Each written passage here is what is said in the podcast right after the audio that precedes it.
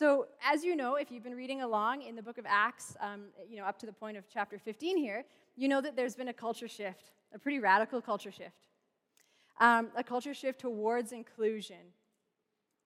In the first 15 chapters of the book of Acts, we've seen this radical movement outwards uh, where uh, people from all different uh, demographics and stratifications and categories are being reconciled to one another. People who really have no business being friends with each other and being open to one another. We've seen Jewish people from all over the diaspora uh, join with Samaritan people, uh, with Ethiopian eunuchs, with murderous enemies. If you think about Paul kind of changing his mind about the church and then the church welcoming Paul. Um, and now we've seen um, Gentiles in general kind of come to see the light of Jesus. And it's important to understand the term Gentile is kind of like a, an umbrella term for just those outside, like us versus them, you Jews and Gentiles. So it can be kind of a blanket term that can be used for anybody that's sort of not on the inside.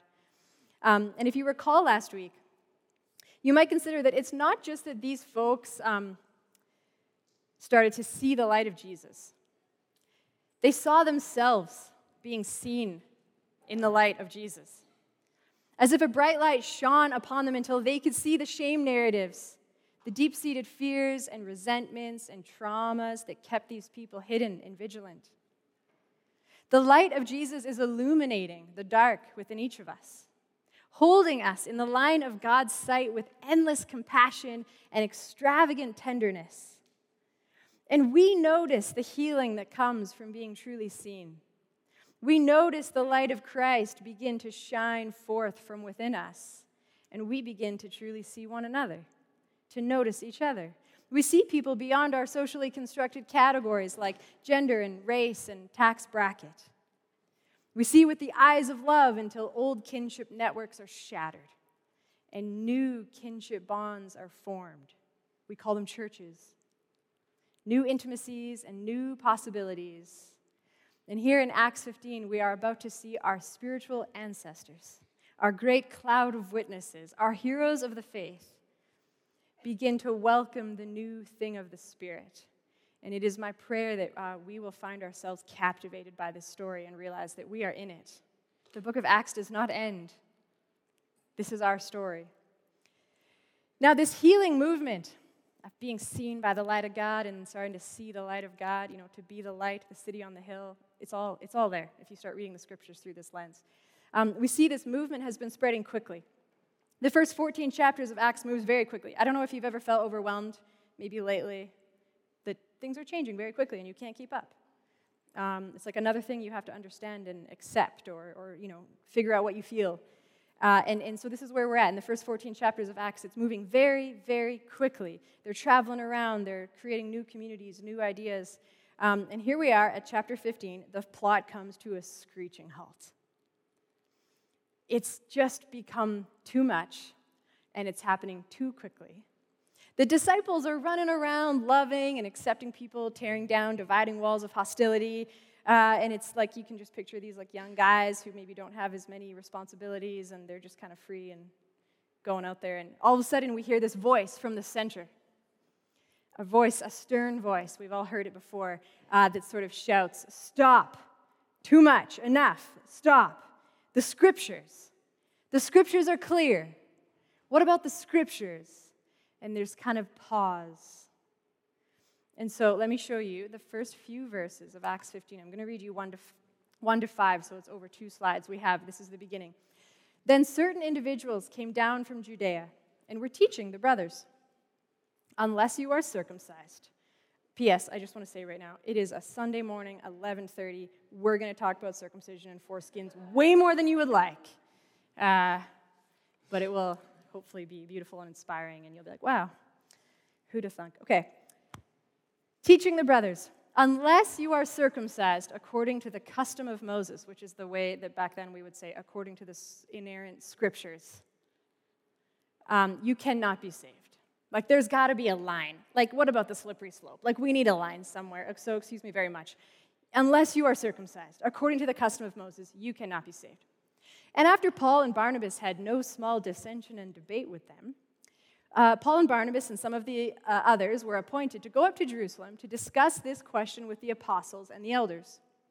So they were sent on their way by the church, and as they passed through both Phoenicia and Samaria, uh, they reported the conversion of the Gentiles and brought great joy to all the brothers and sisters. When they came to Jerusalem, so this is the headquarters, we're at the National Assembly here, they were welcomed by the church and the apostles and the elders, and they reported all that God had done with them. But some believers who belonged to the sect of the Pharisees stood up and said, It is necessary for them to be circumcised and ordered to keep the law of Moses. I know this voice. You know this voice. The scriptures are clear. No more. No more discussion. The Bible says it. I believe it. That settles it. Conversation closed. I'm going to get vulnerable for a moment and tell you a little bit about me. I did not grow up in a, a Pentecostal tradition, I grew up in a Baptist tradition. And so, as a young woman, I knew I was called to pastor. I knew it. I, and I knew I was zealous for Scripture. I loved reading the Bible. Um, and finally, when I began leading a youth group in my younger days, I was in a church where women could not be elders or lead pastors. The youth group was growing quickly. We were baptizing kids, we were praying and making safe space for them to tell their stories and be seen and work through their stuff. It was phenomenal. It was moving quickly, it was high energy, it was exciting. Uh, the adult congregation, on the other hand, was shrinking and struggling. There were budget issues and leadership issues and an overall fear of scarcity. So the elders called me in to give a ministry report to the elders to help them discern how the broader congregation might grow alongside the youth group. The problem, however, as they saw it, was that women could not be elders, which meant women could not attend an elders' meeting. They had only remembered this rule at the last minute, so when I arrived at 6:30 p.m., they informed me of their oversight, apologized, and asked me to wait outside the boardroom until their official meeting was adjourned. So I sat outside the boardroom for two hours with my hands on my lap, and my eyes closed, praying that the Lord would open the eyes of these very manly men to the manly will of God. and I sat there. And once they had satisfied the laws of God, they then brought me in. And I began to share my stories of what God was doing in the youth group. And friends, I did this every month for a very long time. And every once in a while, I'd inquire into the logic of it, to the injustice of it. I'd say, Surely God has equipped me and called me, and wouldn't be upset if my two X chromosomes were in that room with you, dreaming and praying about the church family that I love like as much as you do. Sorry, Nikayla, they would say. The scriptures are clear. We will not discuss this any further. End of conversation. My spirit was welcome in that room. My gifts were welcome in that church, but not my body. It had to stay outside the room. So let me ask you um, have you ever been on the other side of that boardroom? Have you ever been on the inside of the boardroom having the discussion, the closed door discussion about who, whose body is and isn't allowed to join you in there where decisions are being made? Because this moment that we've arrived at in Acts 15 is happening inside that boardroom. The religious authorities are concerned that this movement has gotten out of hand. It's too progressive, too inclusive. There's a fear that society will crumble without these laws and rules and systems we've had since the beginning of our memories. There is a fear of breaking with tradition, and there is a heavy, uh, a heavy suspicion that these young radicals are causing division. It says, certain individuals came down from Judea and were teaching them, unless you are circumcised according to the custom of Moses, you cannot be saved. And at the end of this kind of introduction to the meeting, it is necessary for them to be circumcised and ordered. So, this is the inside the room conversation, and they're talking about those folks out there trying to get in. Unless you are circumcised, you cannot be saved. If you think about it for a moment, and like I know sometimes I think we kind of like to put ourselves in the like, we're Paul and Peter and Barnabas, you know. But really, how would you feel? Circumcision is basically the oldest law in the Bible. It goes all the way back to the father of our faith, Abraham. Circumcision is fundamental from the dominant perspective of the folks in this chapter, and it would have been a fundamental doctrine um, for these folks all the way back. How would you feel about these young guys baptizing and fully including uncircumcised folks into the mission of God. you would pause, would you not? Would you not go back to Genesis 15 and Genesis 17 and say, I'm sorry, the scriptures are clear? Genesis 15, so I don't know how well you know your Bible, but that's pretty early on in the narrative. Like, we go from like the Tower of Babel to Abram. Like, this is very early. This is the first person, the, literally the father of our faith. In Genesis 15, God appears to Abram and says, Do not be afraid. I am your shield. Your reward shall be very great. But Abram said, O Lord God, you have given me no offspring. He brought him outside and said, Look toward heaven and count the stars. If you are able to count them, so shall your offspring be. And only two chapters later, God appears to him again and repeats the covenant, but this time there's an actual like sign of the covenant, like a treaty is signed, you know? We have when Abram was 99 years old, the Lord appeared to him. Now, this is after he sired Ishmael. And uh, the Lord said to him, I am God Almighty, walk before me, be blameless, and I will make my covenant between me and you, and will make you exceedingly numerous. You shall be the ancestor of a multitude of nations. Now, you know the folks there in Acts 15 are like, that's us. We are the ancestors. Uh, we are the nations, you know? Um, I will make you exceedingly fruitful, and I will make nations of you, and kings shall come from you. As for you, you shall keep my covenant, you and your offspring after throughout their generations. This is an eternal, everlasting covenant. This is my covenant, the Lord says, which you shall keep between me and you and your offspring after you. Every male among you shall be circumcised. You shall circumcise the flesh of your foreskins and it shall be a sign of the covenant between me and you. Every strand of our great narrative goes back to this covenant. This will be an everlasting covenant. You will wear a sign of this covenant on your own flesh. It is this covenant that summoned God to liberate the enslaved Hebrews 400 years later. I am the God of your fathers, Abraham, Isaac, and Jacob. I remember my covenant. This is God's covenantal claim on his people. Think about it Jesus was circumcised, all 12 apostles were circumcised. Jesus never spoke against it. I think of all the arguments about women in ministry, and it was like, well, Jesus never commissioned any women. Jesus is not a woman. God the Father is not a woman. Jesus, you know, so like the same logic here. I think Jesus was circumcised. He never spoke against it, and all of the people he commissioned to ministry were circumcised. So ask yourself are you okay with young Peter and young Paul going around baptizing uncircumcised people, telling them they're 100% in? Or would you prefer if they said, we can love the sinner, sure, but we hate the sin of uncircumcision?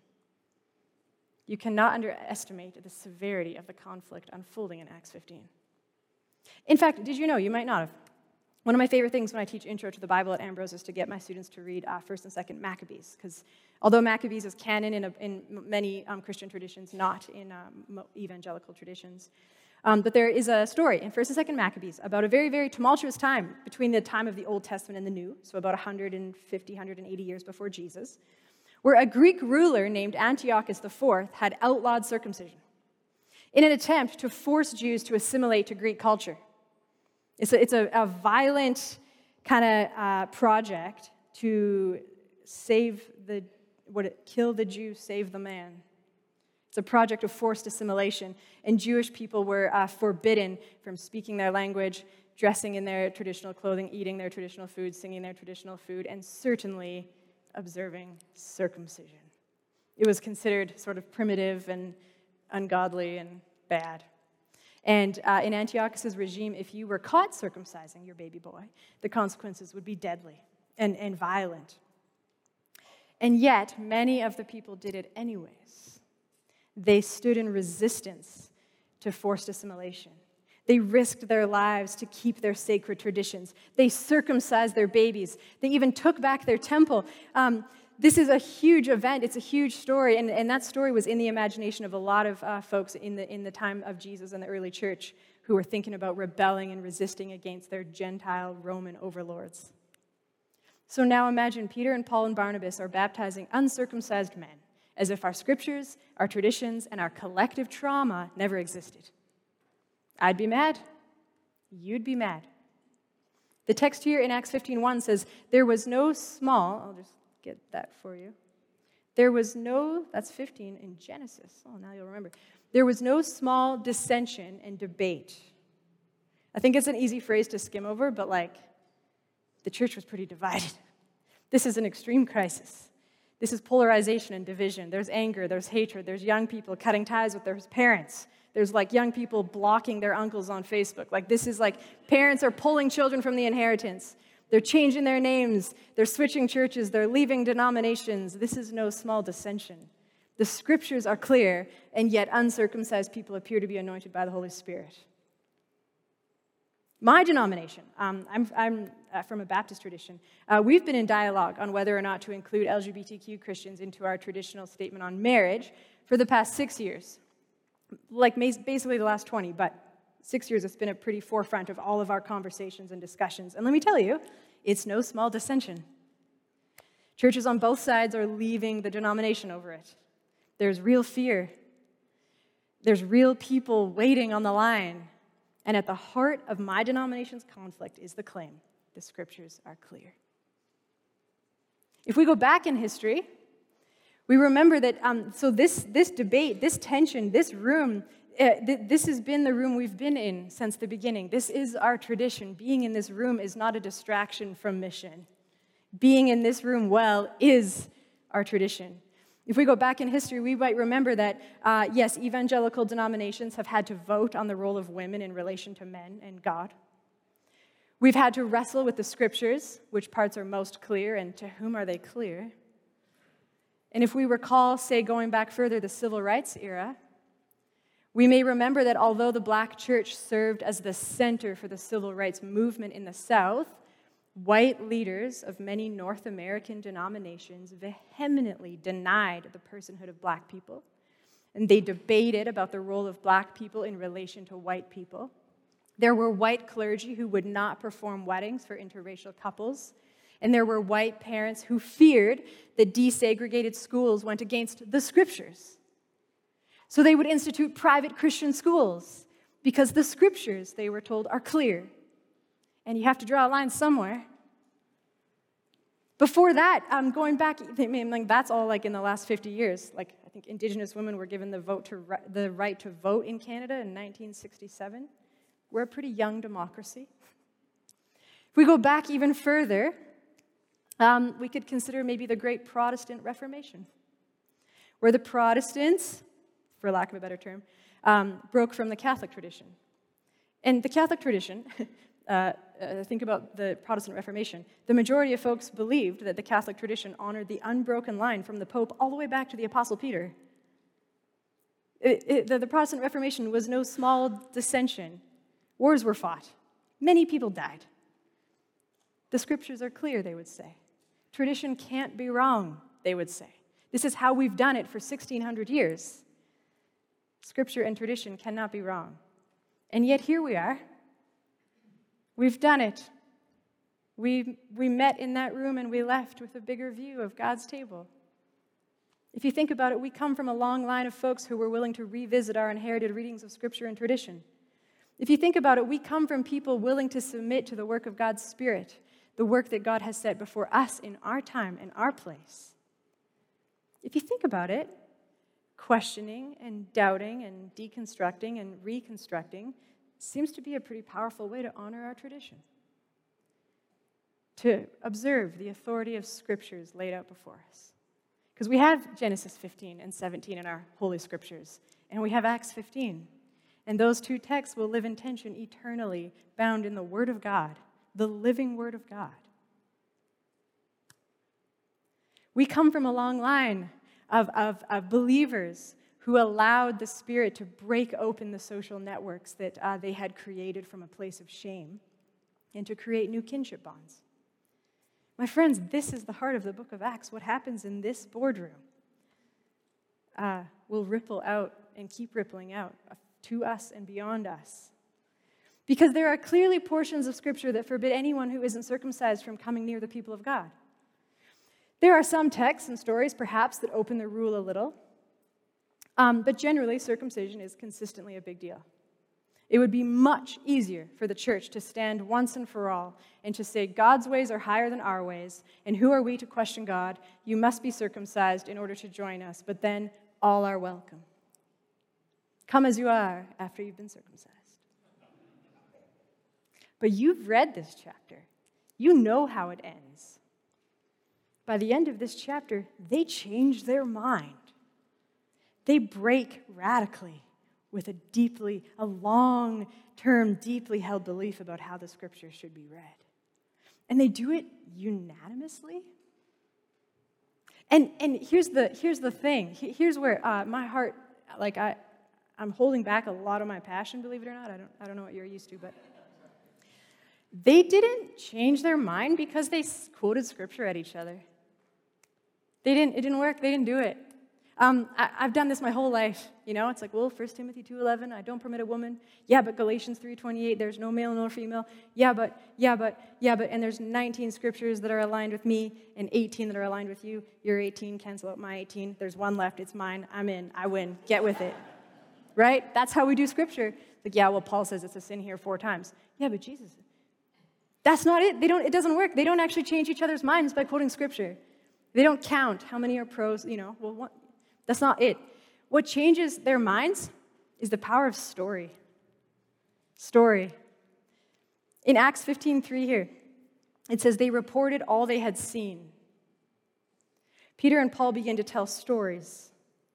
Arguing scriptures doesn't move anyone's heart, you see, but they tell stories about real people. And I love this so much. Um, my like younger uh, younger self loves this so much because I remember being a young woman in this complementarian church where sometimes people would like tell stories of my ministry or tell stories of other women's ministry and how effective we'd been. Um, but the gatekeepers there would say, No, you will not tug on our heartstrings with personal anecdotes. Sola scriptura. If it's not in the Bible, I don't want to hear it. Don't, no, you're going to make my wife cry with that story. Get out of here. It's like, no, you, our hearts will not be moved. Scripture alone. No stories. And I love it because in our scriptures, sola scriptura, is the power of story. Ha! I love it. Um, this is it. They're fighting, they're debating, they're reviewing scripture, but then they begin to share stories. And we discover it's the power of story that changes hearts. And what I love, um, the English here does a, a horrible job. I'm just going to say the word report, they reported. A story isn't often considered a report. And I think we get into trouble here because um, the stories that they tell are not stories that fit on an Excel spreadsheet.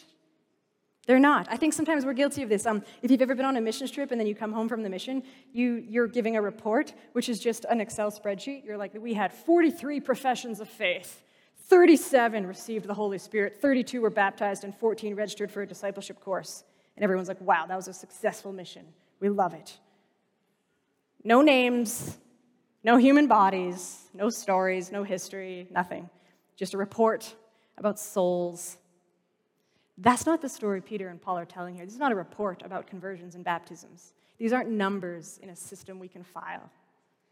These are stories about humans with names and bodies. And that's the crux. That's what I feel like my generation, my church right now, my people, um, we could linger on this idea of soul and body. Throughout, Christ, uh, throughout history, throughout Christian history, it has felt sometimes um, like we're used to treating people as if they were souls without bodies.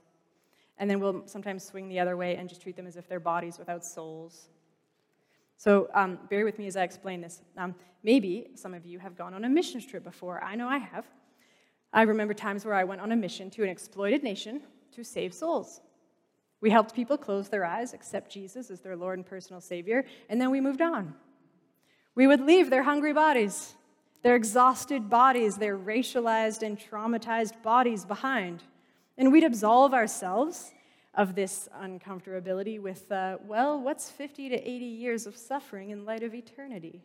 You're welcome. Most of us would return home from the mission to food and safety and community. You see, the good news of Jesus must touch the body, it must meet body, and soul, or we cannot call it good news.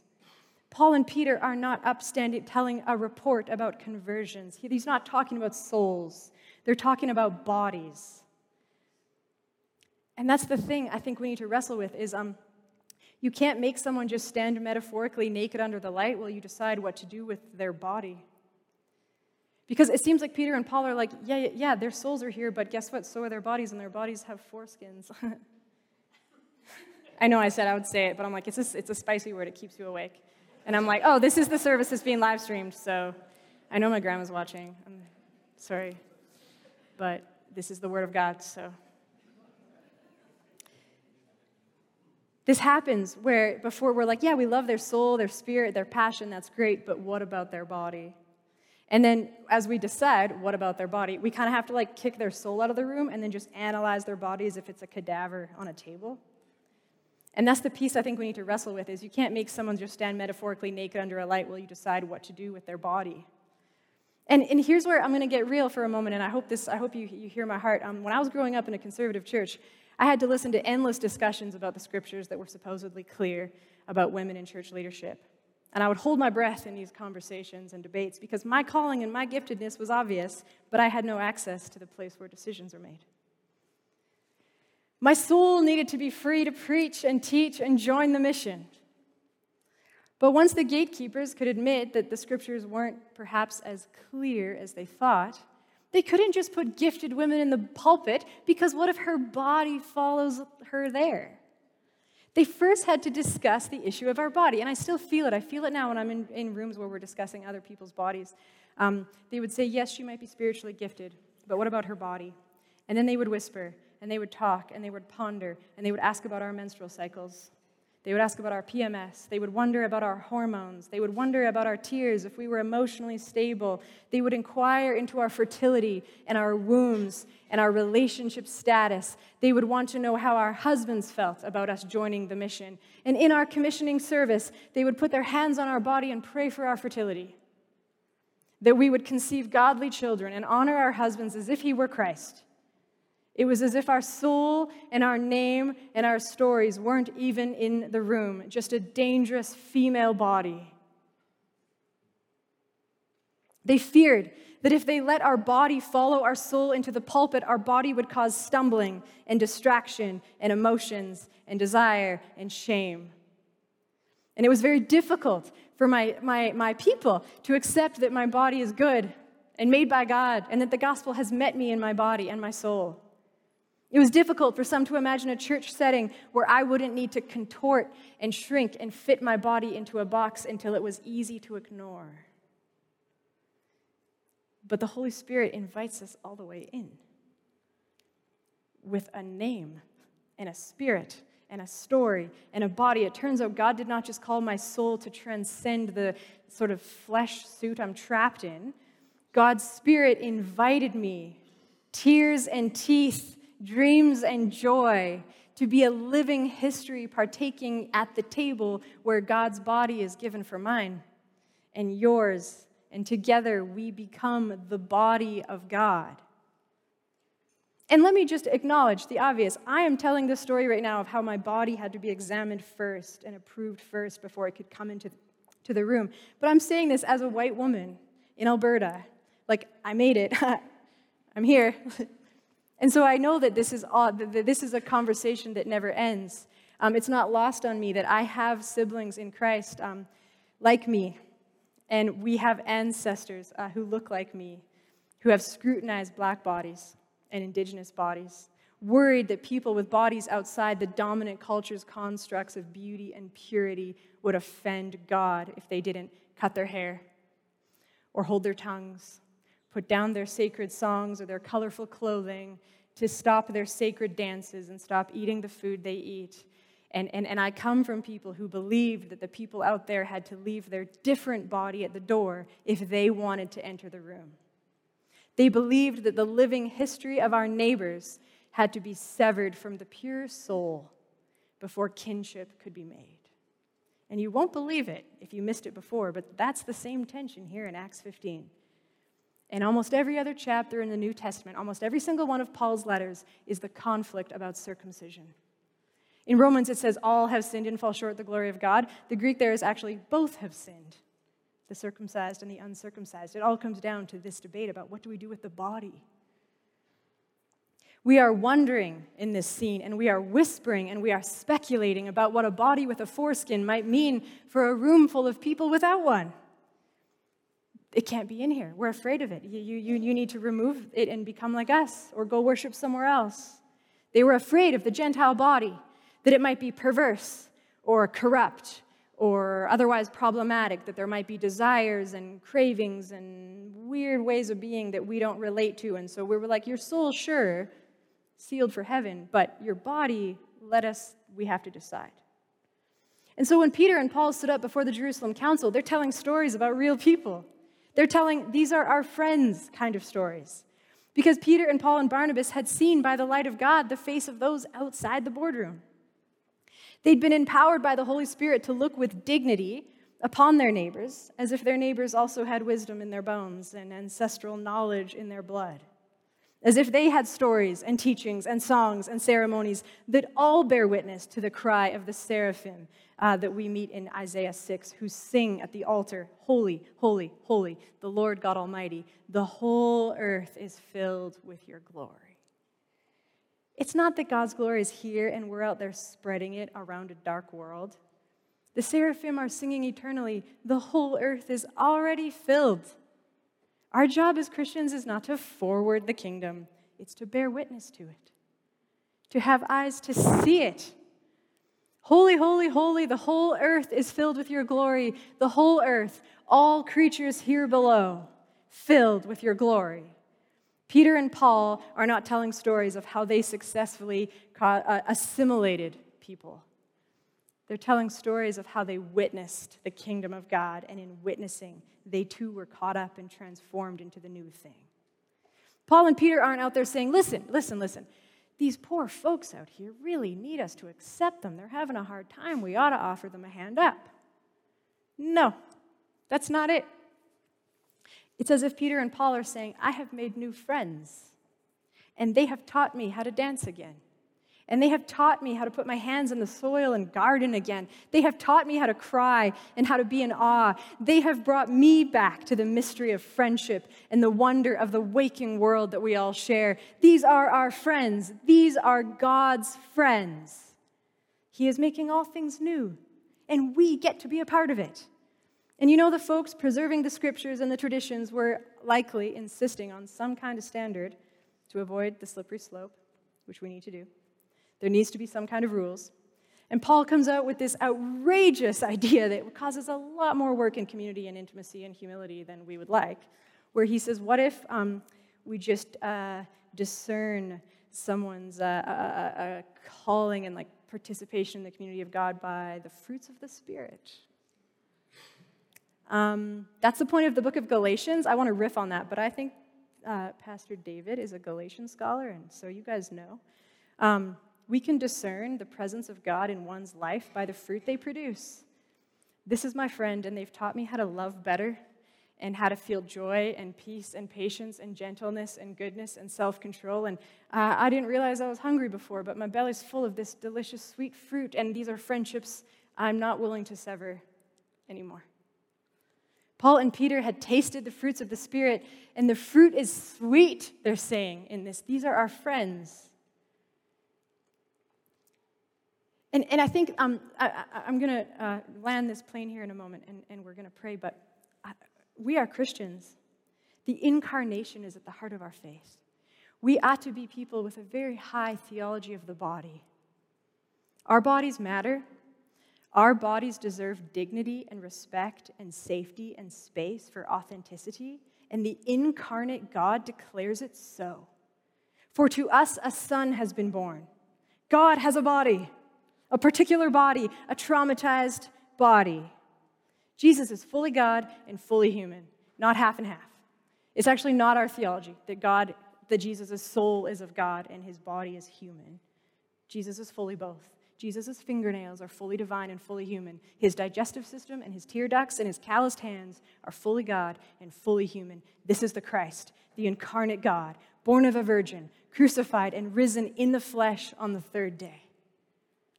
Acts 15 gives me hope that stories change hearts.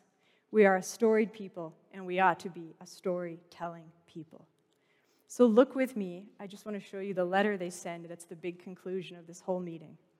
They send a letter to the uncircumcised. It says, The brothers, both the apostles and the elders, to the brothers and sisters of Gentile origin in Antioch and Syria and Cilicia, greetings.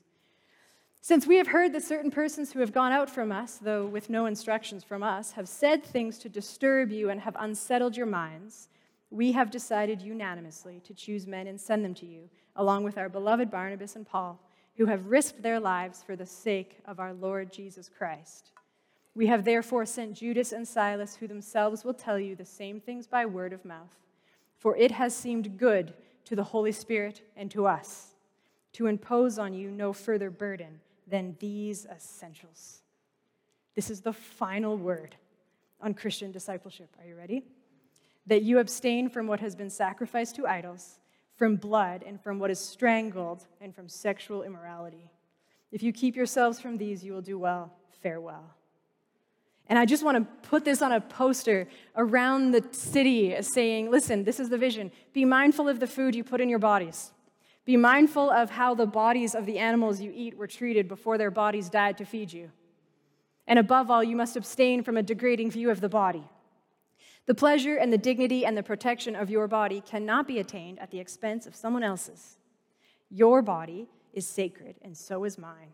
And if we keep doing this work of learning to see what God sees and learning to love what God loves, there will be no more abuse, no more harm, no more neglect, no more shame in our bodies, no more fears, no more violence. We might actually have to melt our weapons into gardening tools if we believed the bodies mattered. When God gets God's way, all bodies are safe and connected. So, food and sex are the two core concerns of Christian discipleship here. How you view your body matters, how you view other bodies matters. Continue to love your body and reconcile with your body.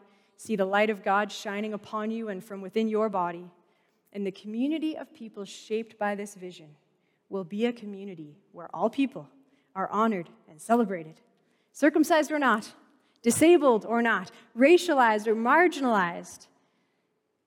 We will become new together and we will be called by a new name the body of Christ. Jesus will be at the center, and Jesus' body will meet us in our hunger and our brokenness. Jesus' body will meet us in the grave and Jesus' body will meet us in the age to come. We are to be an embodied people. We are the body of Christ, and we need one another. Every person here, body and soul, is a living history and a living memory of the God who went before us and the God who has gone ahead, and each of us bears the image of the God who is now summoning us from the future. This is the vision, this is the meeting and I. Let's pray. Let's pray. Um, we pray to you, uh, Jesus, Son of Mary, immortal King, slain Lamb. We pray that you would bring us to the garden, naked and unashamed. We pray that you would eat with us there, for we are a hungry lot. We are deficient in kindness and gentleness and goodness and self control. And so we ask that you would grow these fruits on the life story of our neighbors, that we might eat and be made whole. We ask that we might grow and produce good fruit, that our neighbors might eat and be made whole. We ask that you would grant us eyes that see the fruit of the Spirit that you would make us like trees that stand tall and drink the sunshine into their leaves and branches and trunks and all the way down to their deep roots. I pray that as we begin to see that the God who loves me is the same as the God who loves those I've not yet learned to love, that we would begin to hunger again for the great banqueting table in the valley of the shadow of death, where enemies are made friends and we dine together with you set our sights on you and the world you love. We pray in the name of Jesus. Amen.